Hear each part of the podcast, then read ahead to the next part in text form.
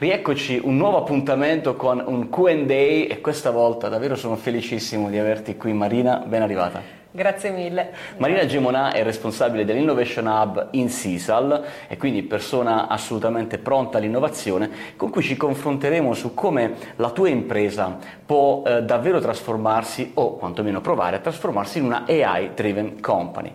Una AI driven company, Marina, che è quella che fondamentalmente è basata sul dato. Quando si parla con gli imprenditori o magari chi ci sta ascoltando e guardando in questo momento pensa ma io produco infissi. Come può un imprenditore imprenditore che produce infissi o divani o sedie pro- inserire nella propria strategia l'intelligenza artificiale?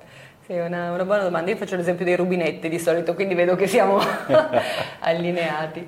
Eh, ma allora, di qualunque cosa si parli, comunque l'azienda deve produrre al minor costo possibile, alla mm. massima qualità e a più clienti possibili certo. alla fin fine, no? quindi questo è un po' il tema. Allora, su ognuno di questi aspetti in realtà si può lavorare in termini di data driven, poi okay. non necessariamente l'intelligenza artificiale devono essere algoritmi e reti neurali super strafighi, possono essere in modo più semplice, ma non così semplice, il fatto di analizzare i dati nel modo più efficace. La cosa più difficile è capire come fare a raccogliere i dati in modo affidabile e talvolta sarà necessario sovrastrutturare i nostri sistemi produttivi certo. con degli oggetti, dei sensori, qualche cosa che ci consentano di, effetti- di, effettivamente diventare data driven, perché se io non ho il dato su cui lavorare, eh, difficilmente riesco a prevedere i fermi macchina Chiaro. oppure a organizzare, a fare delle simulazioni per vedere se un'organizzazione diversa dei miei progetti, processi produttivi può essere più efficace. Quindi ci sarà bisogno di una grande attenzione sulla raccolta del dato, sulla condivisione dello stesso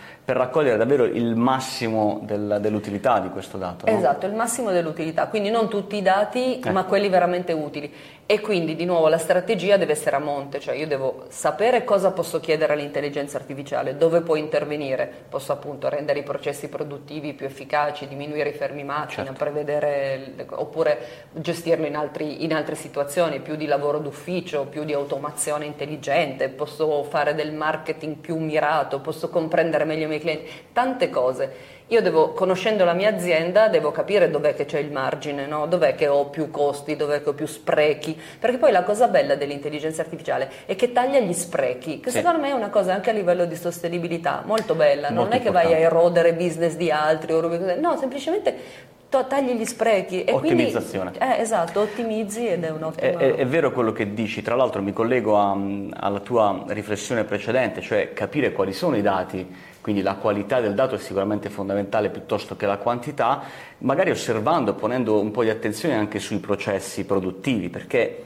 a nulla serve una grande innovazione se poi, eh, come racconti nei, nei, tuoi, nei tuoi speech, c'è bisogno davanti ad un nuovo veicolo a motore negli, nel 1800 di qualcuno che vada davanti con una trombetta per, fare, per evitare che si scontri con un cavallo. No? È vero, è vero, è vero, assolutamente. Sì, è vero, l'innovazione in azienda è esattamente come l'intelligenza artificiale deve essere portata avanti in modo sistemico, quindi i processi, i processi sono proprio quegli oggetti che vanno di traverso a tutti i certo. settori aziendali e li toccano tutti. Vero. Quindi così come dicevo nell'innovazione vale anche per l'intelligenza artificiale, è importante che si portino a bordo tutti tutte le strutture aziendali coinvolte, che possono essere privacy, compliance, security, legal, tutte quelle a cui uno, HR, a cui certo. uno pensa poco quando comincia a lavorare sui sistemi di intelligenza artificiale. Invece, perché poi il processo fluisca e funzioni, bisogna che tutti gli aspetti siano,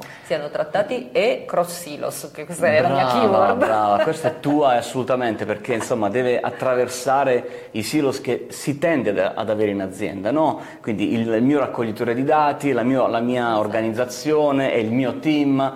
Eh, l'intelligenza artificiale non è molto d'accordo, non va molto d'accordo con questo modo di pensare, quindi poniamoci qualche, qualche domanda. Hai toccato due argomenti, il primo l'infrastruttura, dicevi prima è importante eh, supportare l'innovazione dell'intelligenza artificiale con un'infrastruttura adeguata e dall'altro lato anche l'organizzazione, cioè stanno nascendo figure nuove all'interno della, delle aziende che sono spinte sull'innovazione dell'intelligenza artificiale, una fra tutte il Chief Data Officer che prima magari non esisteva. Assolutamente. Eh, è molto importante anche perché si tende di nuovo a dimenticare la governance. No? Molto spesso si raccolgono i dati magari in piccoli data lake sì. sparsi, che ci sta pure, eh? non è scritto da nessuna parte che debbano essere proprio tutti insieme fisicamente nello stesso posto. L'importante è che la governance sia un- unica. Quindi un chief data officer non è che necessariamente debba avvocare a sé tutti i dati dell'azienda, no? quindi il, il silossone più, più grande. No, deve essere qualcuno che è in grado di dare una governance complessiva del dato, garantendone la sorgente, la correttezza, la pulizia pulizia, la riusabilità e di nuovo non fare sprechi, perché siamo da capo, io posso avere pure un unico data lake, no? più o meno ideale, più o meno simbolico, no? però unica.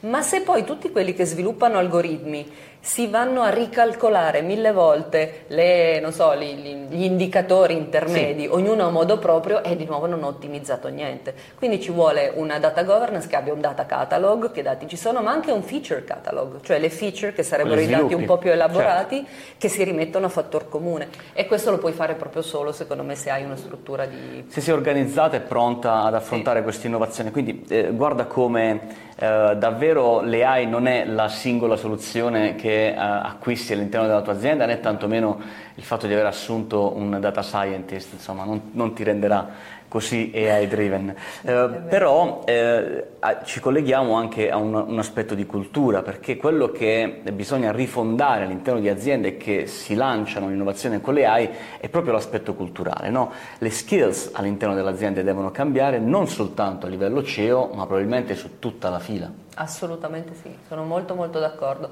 Ci sono almeno due livelli, uno è quello proprio delle competenze, no? le competenze devono, devono, evolvere e quindi il motivo per cui dicevo che HR deve essere coinvolto sin dall'inizio su questi tavoli, certo. perché uno deve essere in grado di selezionare, scegliere, orientare la, la ricerca di competenze opportune che possono essere, e anche capire cosa serve, no? mm-hmm. ti serve un data science o ti serve un data engineer? Perché tante volte io ho visto in azienda assumono dei data scientist e poi invece gli serve un data engineer, ma sono due figure diverse, non è perché c'è data davanti, certo. esatto, c'è data davanti, allora sono tutti uguali, certo. no, sono proprio due cose, due cose diverse, quindi la mm, necessità di ripensare gli skill di chi proprio hard fa, fa le cose. Ma anche a livello di management e di middle management proprio ripensare la cultura aziendale, cioè una cultura della collaborazione è assolutamente necessaria. Non che i silos non vadano bene, perché Chiaro, poi ovvio. l'azienda deve essere ottimizzata per funzionare benissimo nel day by day, le operations, e queste richiedono una verticalità importante, ma è fondamentale che i manager siano a L, quindi siano capaci a lavorare verticalmente in modo puntuale, ma anche Pronto molto più pronti sì, a, a, lavorare di traverso per fare così, perché non, poi anche ribaltassi l'organizzazione poi avresti il problema opposto, non riusciresti a essere efficace, no? quindi bisogna proprio essere a L. È evidente, tutto questo ricordiamo ricordiamoci Marina che ha la finalità non soltanto di essere belli, innovativi, quindi insomma di essere chiamati come azienda dell'anno per l'innovazione, ma l'obiettivo poi è portare a terra l'innovazione sul prodotto, magari sul servizio fornito al proprio cliente e a volte rivoluzionarlo totalmente. L'esempio di Netflix che da noleggiare DVD eh, fisici a casa ha sfruttato i dati per trasformare la propria offerta con un'offerta a catalogo totalmente digitale, davvero secondo me è, fa pensare, no? Assolutamente. E ogni volta che...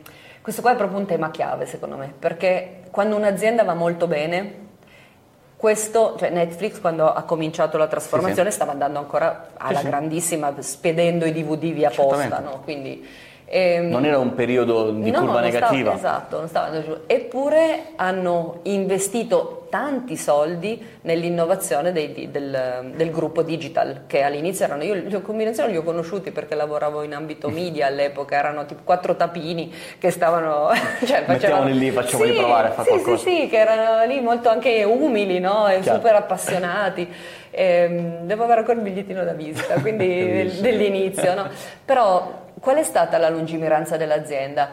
Che quando loro hanno detto, cioè qualcuno avrà detto, no, iniziamo a investire sul digitale, quanto ci mettiamo? Mettiamoci un milione di dollari, perché poi queste cose non è che le puoi fare con gli spiccioli, certo. i cambiamenti radicali di un'azienda richiedono degli investimenti importanti per non sbagliarli, quindi devi fare tutte le prove del caso ed è costoso. Allora, i CEO lungimiranti dicono sì, ti prendo il milione di, milione dico per dire, di dollari e, e te lo do Quelli meno lungimiranti dicono no, ma io i soldi li investo nella, in quello che è il mio core business. E infatti c'è sempre l'esempio del povero signor Blockbuster che viene sempre utilizzato come controesempio, no? Che...